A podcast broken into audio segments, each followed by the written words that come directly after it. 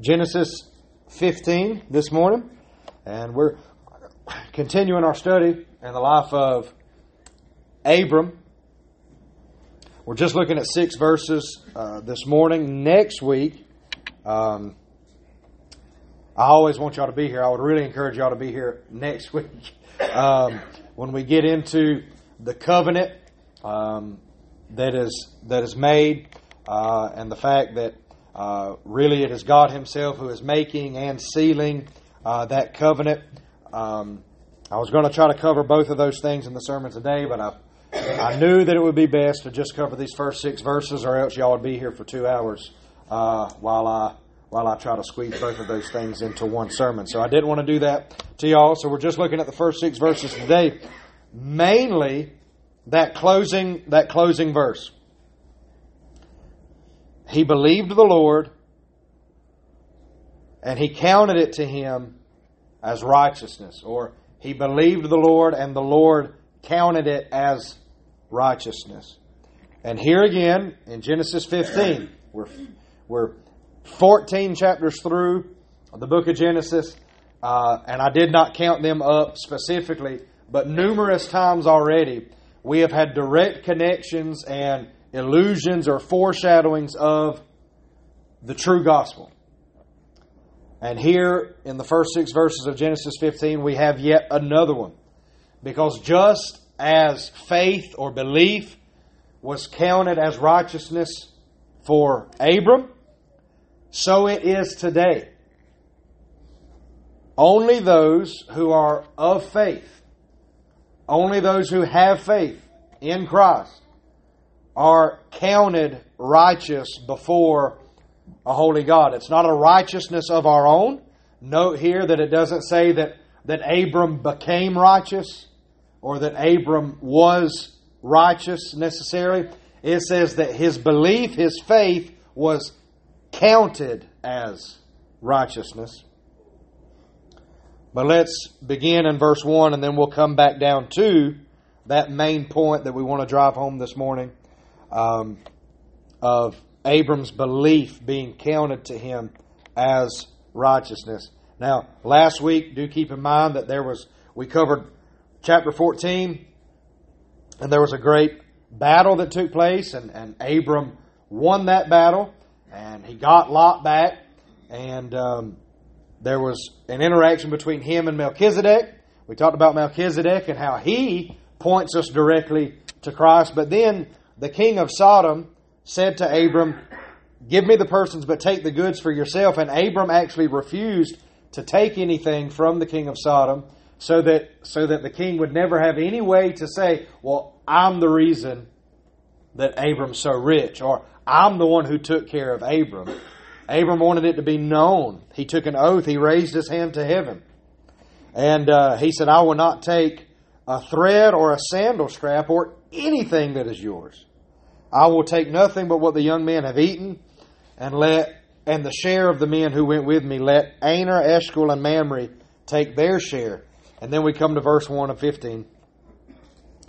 After these things, the word of the Lord came to Abram in a vision. Fear not, Abram, I am your shield. Your reward shall be very great. And I want to I want us to consider that with everything that we've talked about through Genesis thus far. Again, if we were to look at the track records of humanity and then the track record of God, we're still in the same boat. Man's track record has not been very good. Man's record up to this point includes the fall, Adam and Eve, Cain killing his brother Abel, Lamech taking multiple wives and then bragging that he killed a man. We see a flood because the wickedness of mankind was so great upon the earth that, that God uh, had favor and mercy upon Noah and his three sons and their wives, but the rest of mankind, the earth was destroyed in a great flood. We see that after the flood, Noah passes out in a drunken stupor in his tent. We see that one of the sons receives a curse, that lineage receives a curse. We see that all of the earth was populated through uh, Noah's three sons and their wives. And there was this great plan that they came up with. Let us build a tower. Let us have a great city with a great tower that reaches to the heavens so we can make a great name for ourselves. Tower of Babel, of course, that plan got uh, that plan got ruined pretty quick, and God dispersed the people and confused the languages. And we see the call of Abram. And Abram already has had an instance where he concocts his own plan and tells his wife to lie to Pharaoh, and they try to take things um, into their own hands. And and again, I'll go ahead and let you know this, just in case you're not familiar with the story of uh, Abraham and Sarah. There's going to be, at the very least, a couple of more times where Abraham and Sarah both are a little hard headed, a little, little foolish, a little sinful. And they doubt. They lack faith. So mankind's track record up to this point, you could you could say foolish, arrogant, prideful, lacking faith, seeking self, sinful. To sum it all up, sinful. God's track record up to this point has been spotless, perfect. God has been faithful to accomplish all that He has set out to accomplish in every last detail just through 14 chapters of Genesis. And spoiler alert, it stays that way throughout the rest of Scripture. God's track record is perfection. God does what He sets out to do at all times. God's track, track record includes the fact that He is holy, He is just, He is gracious, He is kind, uh, He has a severity against sin. God gives promises. God makes good on those promises.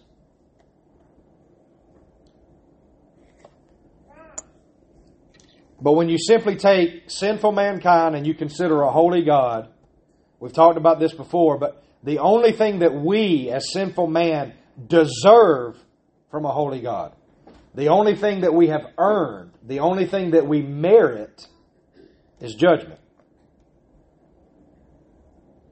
And so consider that, and now let's read this verse again. This holy and just God a man, Abram, called by God, but Abram is still just a sinful man. This holy and just God says to Abram, Fear not. I am your shield. Your reward shall be very great. Fear not. I think of Luke chapter 2, at the announcement, the proclamation of the birth of, of, of Christ, that, where the angels declare, Fear not, we bring you uh, great news, good tidings of great joy we bring to you. Fear not.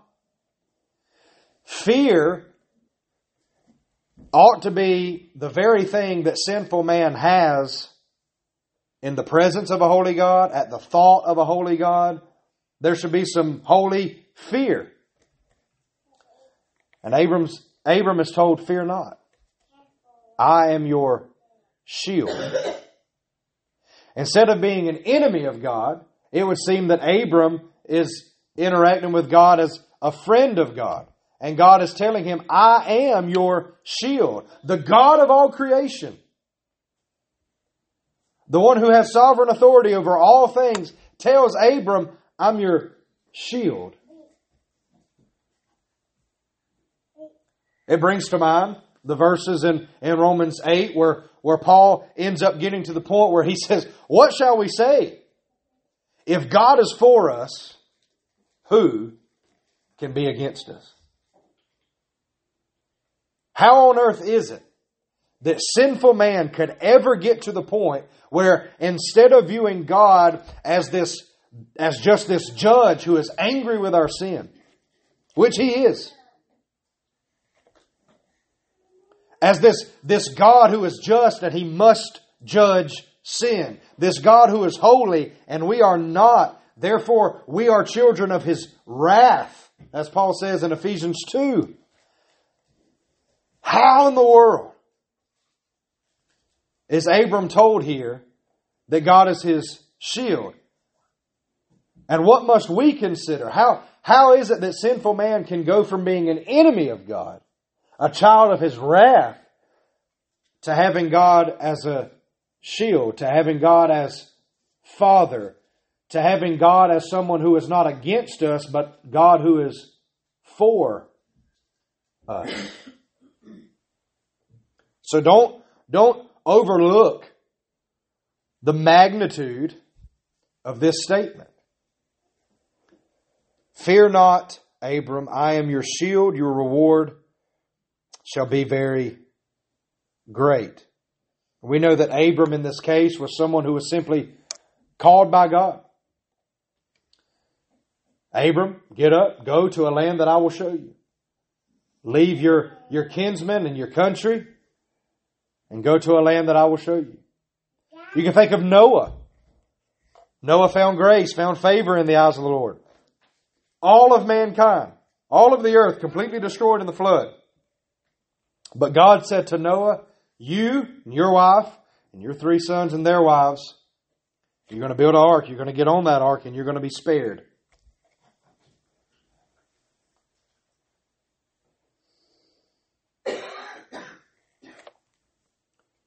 It's only because of God's grace and God's mercy upon Abram that he tells Abram, Fear not, I'm your shield.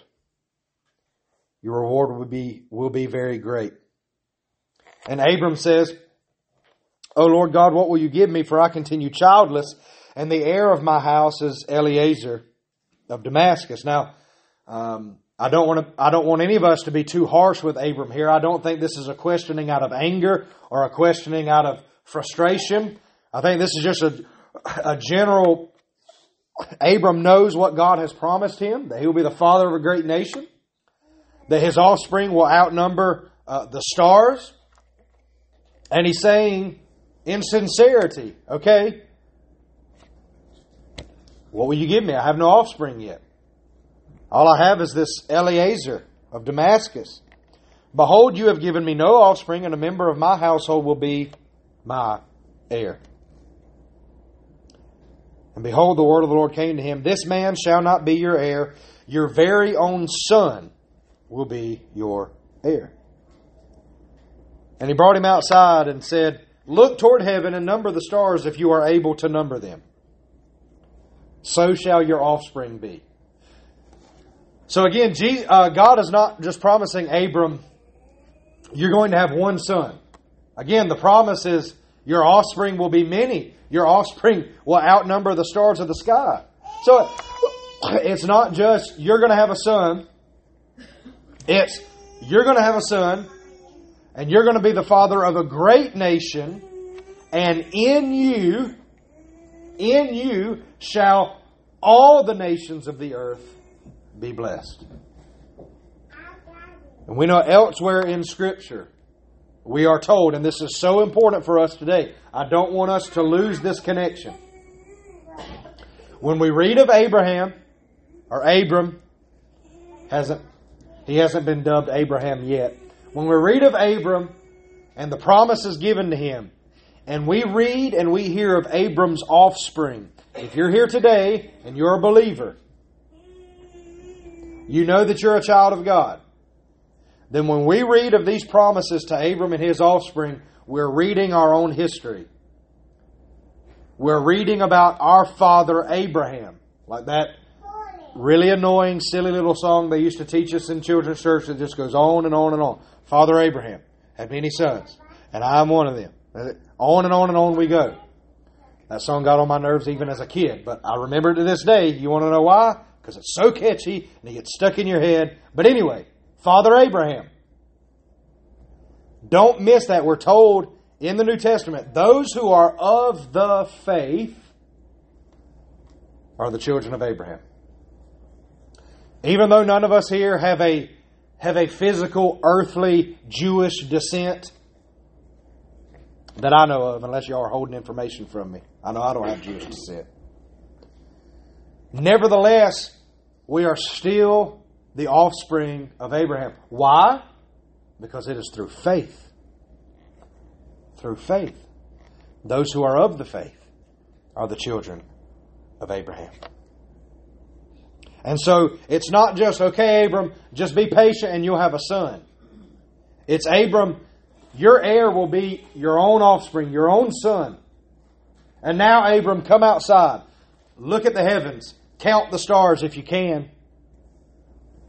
I don't know if any of you have ever tried to count stars. You lose count really fast. He says, Number them if you can. So shall your offspring be. Now, Abram, close to 100 years old. Sarah, his wife, barren, unable to carry a child. And God does not just say, You will have a child. God says, Your offspring will outnumber the stars in the sky. An old man a barren wife, which seems to look like a hopeless scenario, but there's a promise from God. And Abram here doesn't say, But God, I'm an old man. My wife is barren. There's no way you can pull this off. No, we're told Abram believed.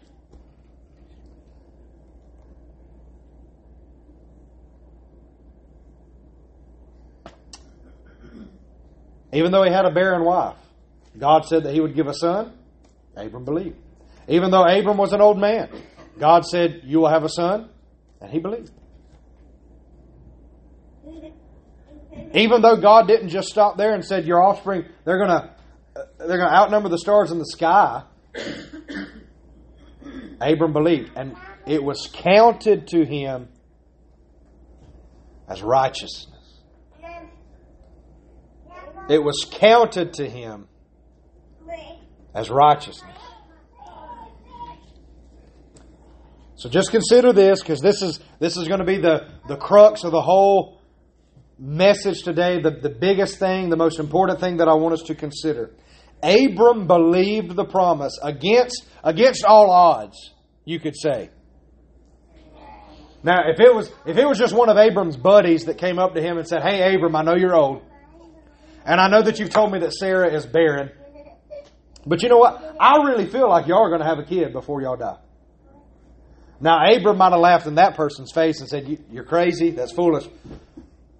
But it was the Lord who told him, This Eliezer of Damascus, he will not be your heir. Your heir will be your very own son. And Abram didn't get hung up on his wife's barren womb. Abram didn't get hung up on his own age or the scenario from an earthly viewpoint. He simply believed, and it was counted to him as righteousness. And the main thing that I want you to understand today if any of us want to be counted among the righteous, it is no different for us today. We are told here in Genesis 15, before the covenant of circumcision, before Abram goes up the mountain to offer up Isaac in that great act of obedience and that great act of faith. Before any of that has occurred, we are told here that Abram believed and it was counted as righteousness. Abraham was not counted among the righteous because of his great obedience and his, his, uh, his great deeds. Abram was not counted among the righteous because of his works, because of his efforts, because of his striving. Abram was counted among the righteous because he believed. God gave a promise and he believed. And it was counted to him as righteousness. There are so many great things for us to consider there. But even if we just grasp the simplicity of that, if we would be counted among the righteous, then let us simply be those of faith who trust and believe the promises of God, namely, that Christ his Son came to bear the sins of all who believe. That is the promise given. All who believe will have eternal life. So I want you to consider another hopeless scenario. Sinful man. Sinful, wretched mankind. Our record of debt. Our record of sin. All of the times that we have fallen short. All of the times that we have transgressed the law of God. Knowing that the penalty of sin is death. And we know that there is nothing we can do to make ourselves holy, to make ourselves righteous. There is nothing that we can do in our own efforts to give ourselves a right standing before God. Well, that seems like a hopeless scenario. But yet there is a promise from God that all who believe will be saved. There is a promise from God that, that Christ has already paid the penalty of sin and has borne the weight of sin and was pierced for our transgressions for those who believe. And that those who believe will have eternal life. The penalty of sin is death, but those who believe will never taste death. They will live eternally.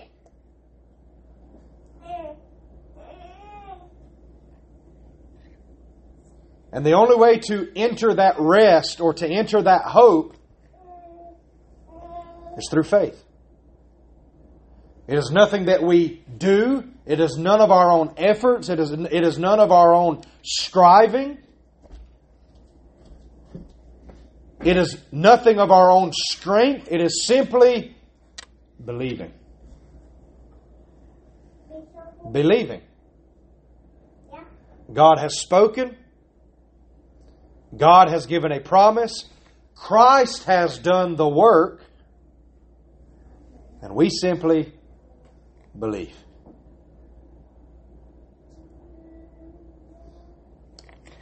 Here in the past few weeks, I've had various conversations with people within and without the church. And the topic, the topic of knowing knowing that we're saved, knowing what the true gospel is, knowing that we have a right standing with God, that topic has just been coming up over and over and over again. For the, I'd say for the better part of three, maybe even four weeks, going on a month. Again, people within and without the church. It's a common thread, and that is something that mankind, believing mankind, has struggled with throughout the years. You probably heard, a lot of us grew up Baptist, so you, you probably heard a preacher say, you need to know that you know that you know that you know. Well, to some people, they hear that and they say, well, I know. But to other people, they're wired a particular way. Well, they say, they start to work, oh, well, how can I know that I know that I know that I know? Like what that makes it sound like there's this, there's something that I'm missing. Like I felt like I knew, but then when the preacher man said, I need to know that I know that I know. How can I do that? How can I know that I know that I know? Believe. Listen, there is no there is no magic formula or there is no way that we can come into belief that locks it in or that secures it. And here's what I mean by that. It does not matter if somebody said a sinner's prayer or walked an aisle or even if they didn't walk an aisle or even if they weren't even at a church service. None of that matters. It's not, it's not how one comes into believing in an outward sense that matters. It doesn't matter if they were crying when they did it or if they didn't cry when they did it. It doesn't matter if they instead of coming to the instead of coming to the altar and saying the sinner's prayer, if they just slip their hand up in the back. None of that matters. Here's the only thing that matters. Do you believe? It doesn't matter what you did or did not do in an outward sense. Do you have faith in the promise of God that His Son born of a virgin, spotless and sinless as he was, laid down his life upon the cross for sin. And after being buried, he did not stay dead. He is risen, conquering sin and death. And there is a promise of God that all who believe will be saved. Do you believe that Christ is Lord and Savior? Do you believe that Christ is who he says he is? Do you believe that the only hope of salvation is Christ and what he has already done? Another way of viewing it in the negative is this. Do you believe that there is literally nothing that you could do? There is no effort that you could give. There is no amount of striving that you could fight with. There is no amount of will that you could muster up within you that can save you. Do you believe that? And as a result of that, do you believe that your only hope is Christ? If that is true of you, if you believe, then you're saved. My heart, let me just speak personally for a moment. My heart grows weary and breaks. And I'll be honest, at times I get angry at the, at the amount of, if you wish to be saved, raise your hand here tonight. If you wish to be saved, come forward tonight. If you wish to be saved, repeat this prayer after me. If you wish to be saved, follow these steps. If you wish to be saved, follow the ABCs. Admit, believe, confess. If you, if you wish to be saved, do it. None of that is in the scripture.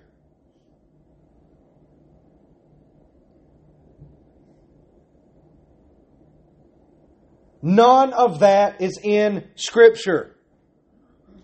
If you wish to be saved, believe.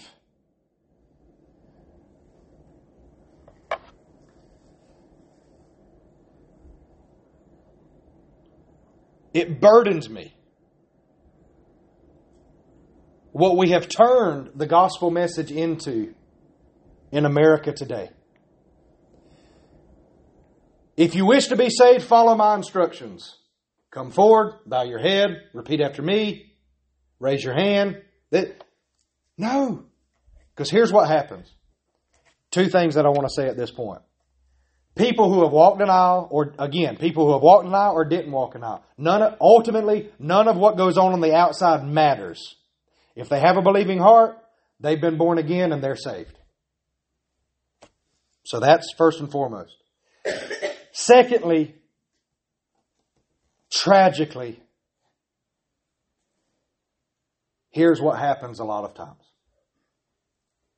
That person who walked an aisle or followed the instructions of the pastor years ago in their life, when you ask these people later on, how do you know you're saved?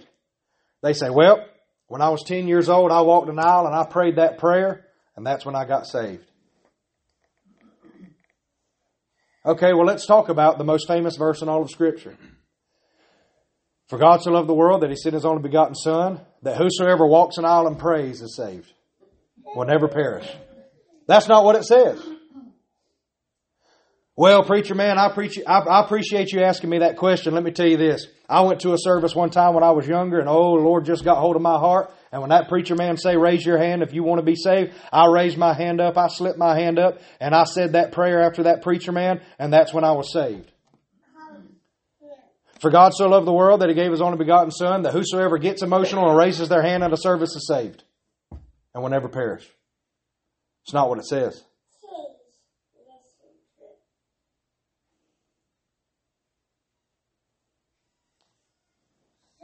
I want to say this. I'm not saying this to make people doubt or to fear, but I want us all to we've got we've got to realize something.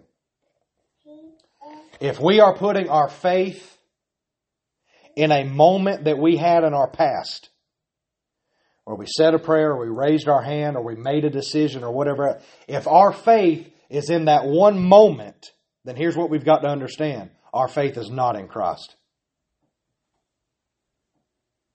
And if our faith is not in Christ alone, then we are not among those who are counted righteous. For God so loved the world that he gave his only begotten Son, that whosoever believes will never perish, but have eternal life. And that belief is ongoing. That's not a one time, well, at one point in my life, I said that I believe. What about right now? Are you continuing? Are you continuing to rest your hope in the person and the finished work of Jesus Christ? And again, hear what I'm saying. You don't have to agree with me, but I beg of you, take it into consideration and ponder it. There are so many people that if you were to ask them, how do you know you're saved? They point you back to a moment in time that happened years and years and years ago. Folks, the only answer to the question, how do we know that we're saved? is this Jesus Christ. How do we know that we're saved? Because of Christ. Christians are those who have faith in Christ. Christians are those who believe that God sent His Son to bear our penalty of sin upon the cross. And we believe that because Christ has come and because Christ has shed His blood, we are the recipients of grace and eternal life is ours through Jesus Christ. That is the only way to be counted among the righteous. No amount of work or striving or effort or willpower, none of that can save us. We simply believe the promises of God. And here in Genesis 15, it is made plain. This is, that's not a New Testament thought. People in the Old Testament weren't, weren't counted among the righteous in a different way than people in the New Testament were counted among the righteous.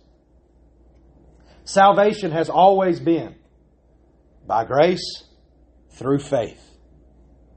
By grace and through faith. So, what I want to do now in these next few moments is simply this I want to look at a few passages of Scripture that'll kind of undergird this thought.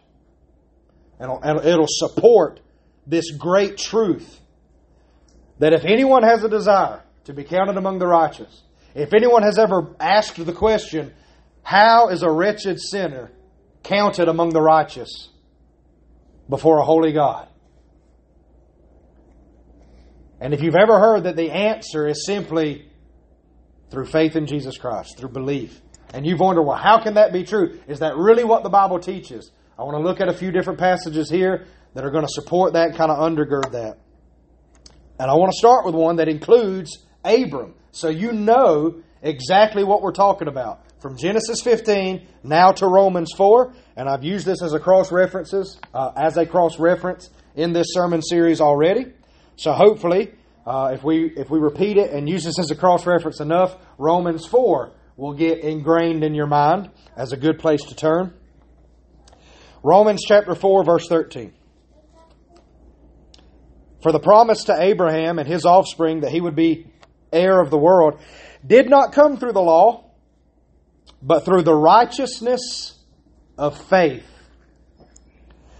For if it is the adherents of the law who are to be the heirs, faith is null and the promise is void, for the law brings wrath, but where there is no law, there is no transgression. This is why it depends on faith.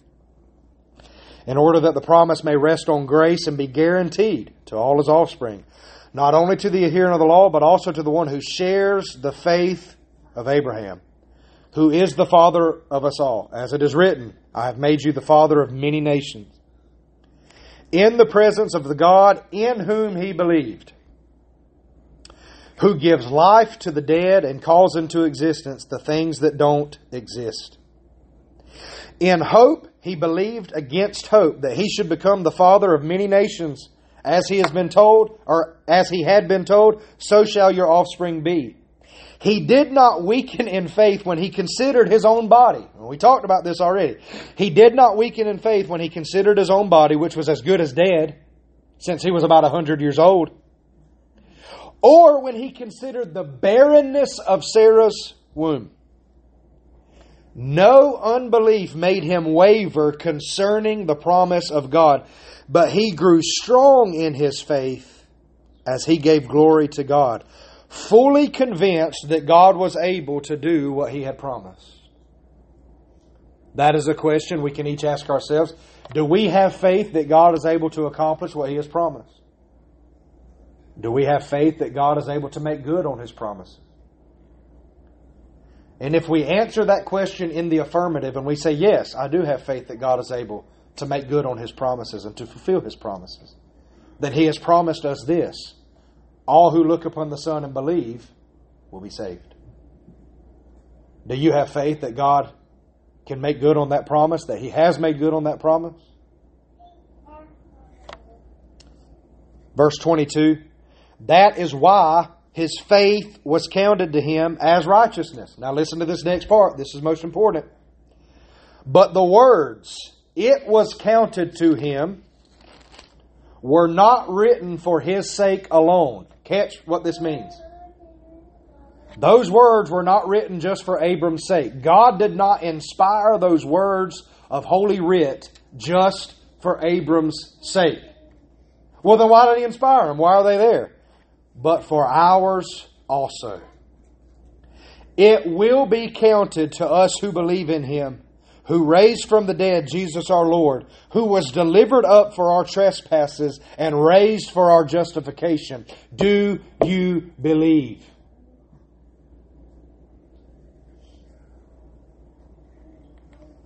The fact that it was counted as righteousness for Abram's sake wasn't written just for his sake, it was written for our sake. How are we made right with a holy God? How are we counted among the righteous? It will be counted to us who believe in Him who raised from the dead Jesus our Lord. Jesus who was delivered up for our trespasses and raised for our, uh, or for our justification. Do you believe that Jesus was delivered up for your trespasses?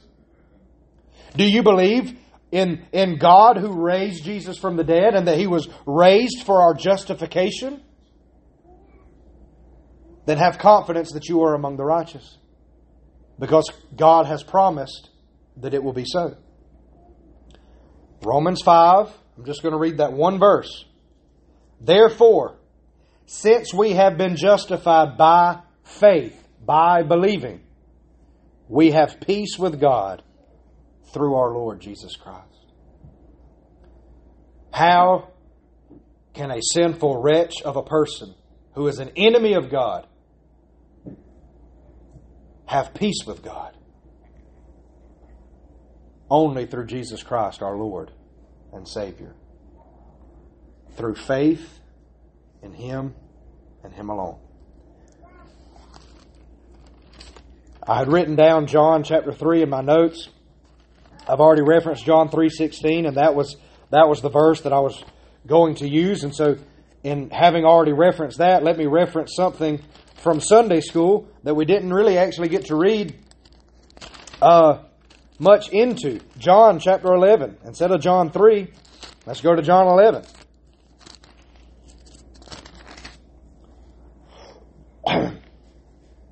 In John 11, verse 23, Jesus is speaking to Martha after the death of Lazarus, and Jesus said to her, Your brother will rise again. And Martha said, I know that he will rise again in the resurrection on the last day. And Jesus said to her, I am the resurrection and the life.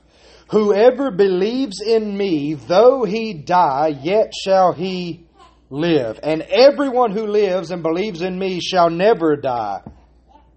Do you believe this? And we can ask ourselves that same question today. Do we believe this? Do we believe that all who believe in Him, that He is the resurrection and the life, that all those who believe will never taste death? Do we believe this? Colossians chapter 1.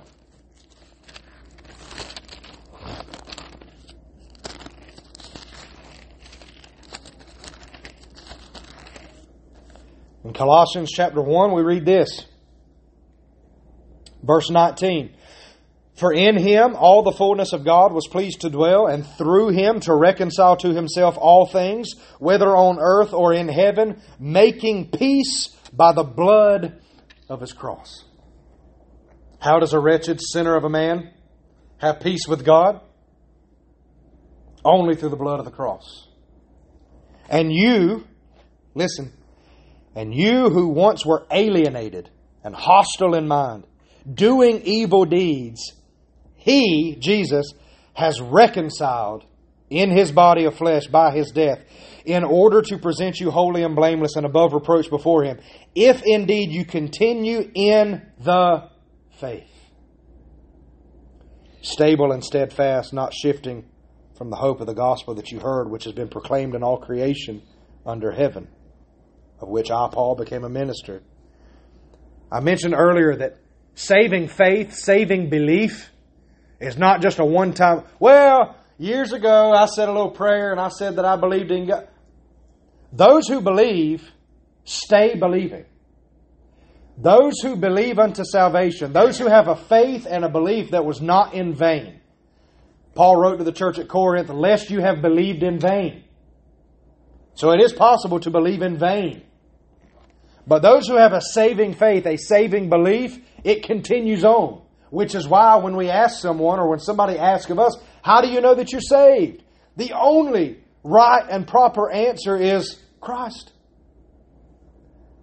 yesterday, today, and forever.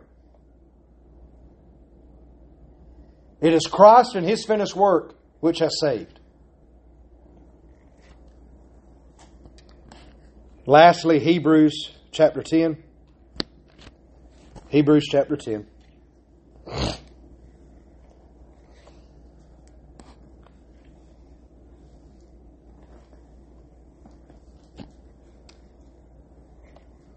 By the way, don't let anybody try to convince you that in Colossians when it says if you continue in the faith that that means oh well see you can you can be in the faith and then you can fall out. And that means you can be reconciled and then be unreconciled.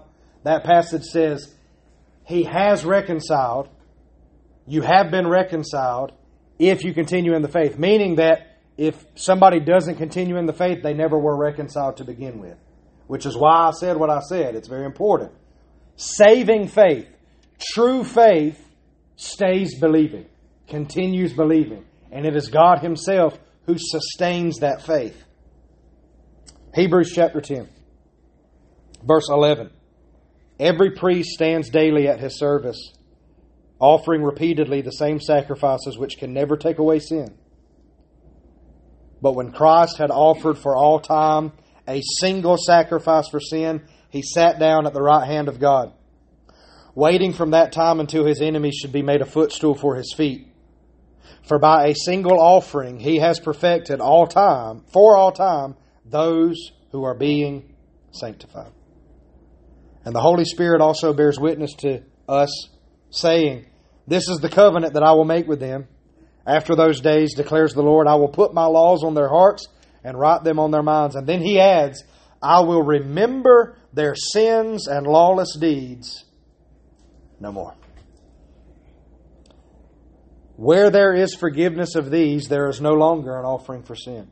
Therefore, since we have confidence to enter the holy places by the blood of Jesus, by the new and living way that He opened for us through the curtain that is through His flesh, and since we have a great priest over the house of God, let us draw near with a true heart in full assurance of faith, with our hearts sprinkled clean from an evil conscience and our bodies washed with pure water. Let us hold fast the confession of our hope without wavering, for he who promised is faithful.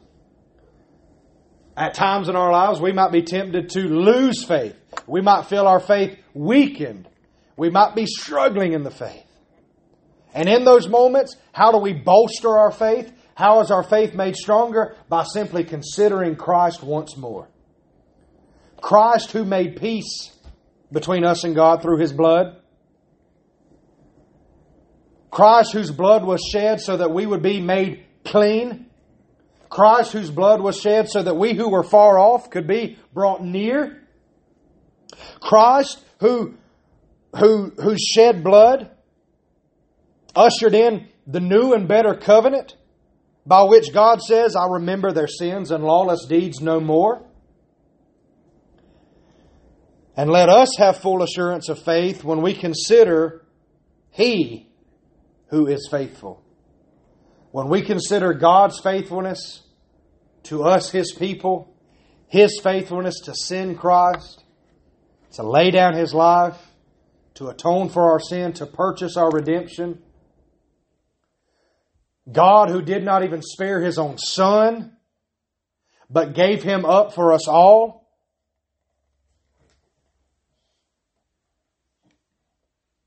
His faithfulness to call us to Himself and save us and redeem us for His own possession. When we consider His faithfulness, our faith will grow. Our faith will mature. When we consider the object of our faith, Christ and His finished work, our faith will grow. And we should have the full assurance of faith. I referenced Romans 8 earlier. I want to come back to that. You don't have to turn there. I'm just going to reference it once more. Genesis 15. God told Abram, Fear not, I am your shield. In Romans chapter 8,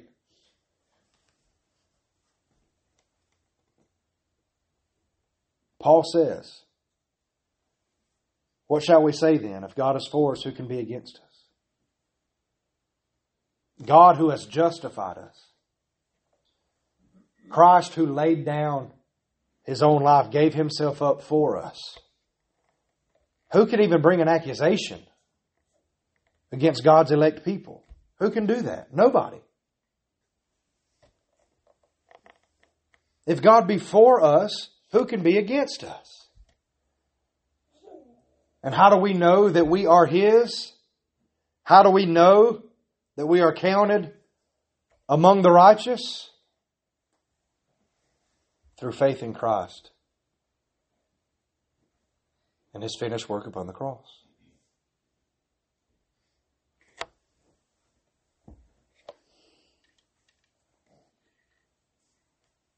I know we looked at a few different New Testament passages, and I don't say this lightly, I'm being sincere. Some may say, well, how did we how did we get there from Genesis 15? We're talking about Abram, but then Caleb went and this was like a gospel message. So, how do we get to a gospel message from Abram? In the same way that God told Abram that your offspring will outnumber the stars, you'll be the father of a great nation. You see, Christ is the firstborn of many brethren. And those that are in Christ are the only ones who are saved, those that were His before the foundation of the world, those that, those that the Father has given Him, those who come to Christ in faith. But Christ is that firstborn among many brethren. He's the firstborn of the dead. And He will have preeminence over all things, and all things will be united in Him so that Christ will have the preeminence. And when I read here that God told Abram, your offspring will outnumber the stars. I'm, I'm reminded as well that in Revelation, we're told that there's this, there's this great multitude of people from every tribe, tongue, and nation, and it's an innumerable multitude. An innumerable multitude. People from every tribe, tongue, and nation. Salvation belongs to the Lord is the song that is on their lips, the praise that is on their lips. And that is directly connected to these promises that God gave Abram. In you shall all the nations of the earth be blessed. Why? Because Jesus Christ Himself comes from this line that began with Abram. And it is through Christ that people from every tribe, tongue, and nation, all who believes, or to use the KJV term that many of us are oh so familiar with, whosoever believes will be saved. And what does that result in? an innumerable multitude of people praising God for salvation, for eternity. All things that happen in the Old Testament are a shadow of things to come. All things that we are told in the Old Testament, many of them point directly to Christ and the promises connected to him. So, yes, Abram is told, Fear not, I am your shield, your reward will be very great. And he is also told that he will have a son, and then also that his offspring will outnumber the stars. Abram, the old man, with a wife who is barren, he didn't look at the hopeless situation. He looked and had faith in the promises of God. And any of us who have ever felt the weight of our own sin, any of us who have ever come under conviction of our own sin, and we've considered that hopeless feeling of, I'm guilty. I know that I'm sinner, and I have this long record of debt. I have this long record of sin. All of the times that I have fallen short, I will never be made right with God. I could never be saved. The promise of God remains. All who believe will be saved. All who believe will never perish. You say, well, how can that be true with what I've done? It's not about you, it's about Christ.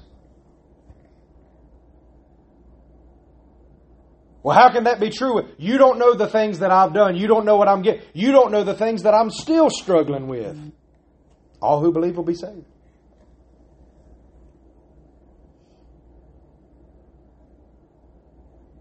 Christ has paid the penalty for all sins. Sins we're struggling with now, sins we struggle with in the past, sins we'll struggle with in the future. Christ perfectly paid the penalty for all sins of those who believe.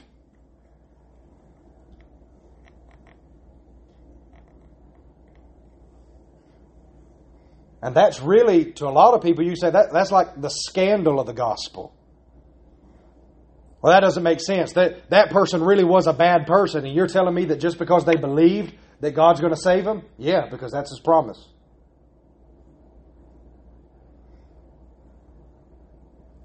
Well, yeah, but, but they better change the way that they live. If they truly believed, their lives will be changed. God doesn't save people and then leave them unchanged. But the gospel is this all who believe will be saved. If they've truly been born again, I can guarantee you they will be sanctified. But also, it flies in the face, and this is the very last thing that I will say. This flies in the face, and I'm sure we've heard many people say this in our lifetime. Well, I've got some stuff I've got to get straightened out before I come to church. Or I've got some stuff that I've got to get straightened out before I come back to church. Or I've got some stuff that I need to work on before I try to start saying that I'm a Christian. Once I get my life straightened out, then I can then I'll start saying that I'm a Christian or whatever. All of that is anti-gospel. In fact, since on Wednesday nights we've been going through first, second, and third John, thinking like that, messages like that, those are really anti-Christ because it points to another gospel. Do you wish to be free from your burden of sin?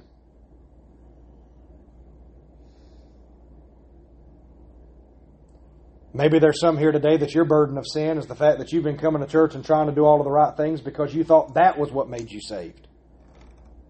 That's still a burden because that's the law. I've got to do this, I've got to do that because that's how I stay right with God. The promise of God is this Christ has done all of the work of salvation.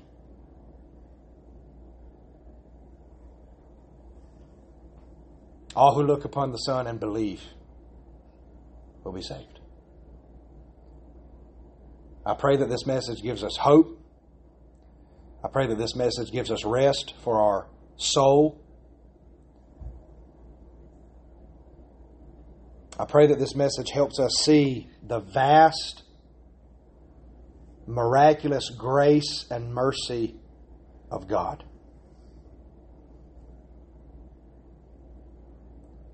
That all who believe will be saved. It's nothing that we have to do, it's nothing that we earn, it's nothing that we merit, it's simply believe. Christ has done what we could not do. And he said, It is finished. We cannot add to his work, we cannot take away from it. We simply believe. Christ, our Lord and Savior. Let's pray.